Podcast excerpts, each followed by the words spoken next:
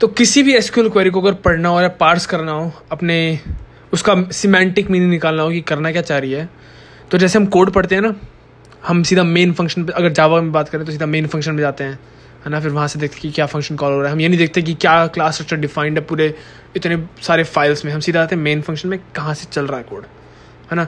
तो SQL query में सबसे पहले क्या देखते हैं हम? सेलेक्ट स्टार या कुछ, फिर फ्रॉम फिर वेयर ऐसा कुछ नोटिंग की लिखी होती है ना?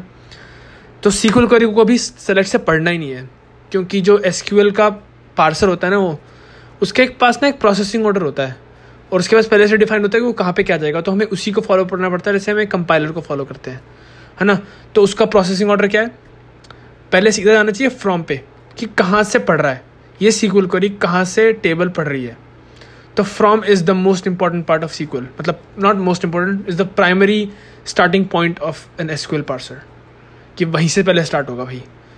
उसके बाद um, मैंने एक वो डाउनलोड कर रखा है cheat sheet S Q L processing order की तो उसमें पहले फ्रॉम आता है फिर ज्वाइन आता है। फिर जब हम बता देते हैं कि भाई फ्रॉम इस इस टेबल से डेटा पढ़ना है और टेबल पढ़ने से पहले ना इसको ज्वाइन वॉइन कर लेना है ऐसे जो कि सेकेंडरी है। फिर थर्ड में आता है वेयर कि उस पर कोई फिल्टरिंग लगा दो। और ये फिल्टरिंग वेयर वेयर में क्या होती है? डेटा पढ़ने से पहले फिल्टरिंग लगा दो। Where age greater than three तो जब पढ़ रहा होगा, उसी को पढ़ेगा जहाँ पे एज ग्रेटर देन थ्री है ना?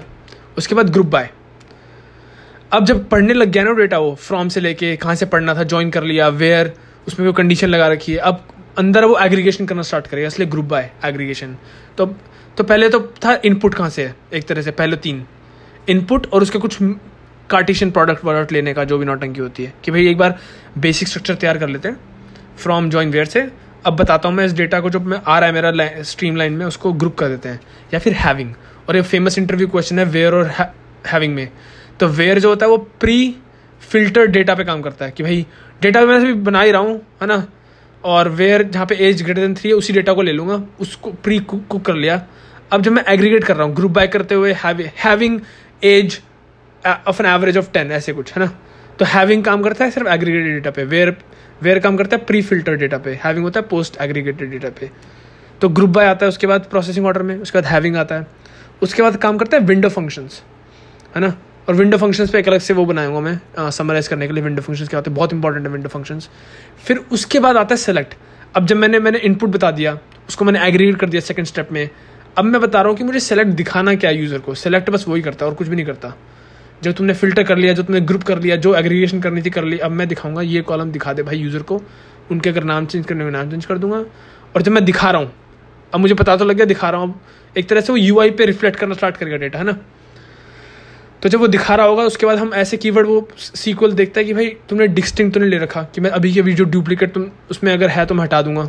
यूनियन ऑर्डर बाय उसको सॉर्ट कर दूँ दिखाते हुए। लिमिट कितनी दिखाऊँ, या नहीं दिखाऊँ। इसके बाद आती है। तो पहला है फ्रॉम जॉइन वेयर कि इनपुट कहाँ से लेना है, और उस पर थोड़ी बेसिक फिल्टरिंग उसके बाद एग्रीगेशन फ़ंक्शंस कि उस पर कुछ तुम्हें बोल रखा है, वो लगा देता हूँ, उसके बाद विंडो फ़ंक्शंस वो भी एग्रीगेशन का पार्ट है ऑब्वियसली फिर मैं दिखाना क्या सेलेक्ट और दिखाने के बाद के जो व्यू के वो फ़ंक्शंस होते हैं, वो।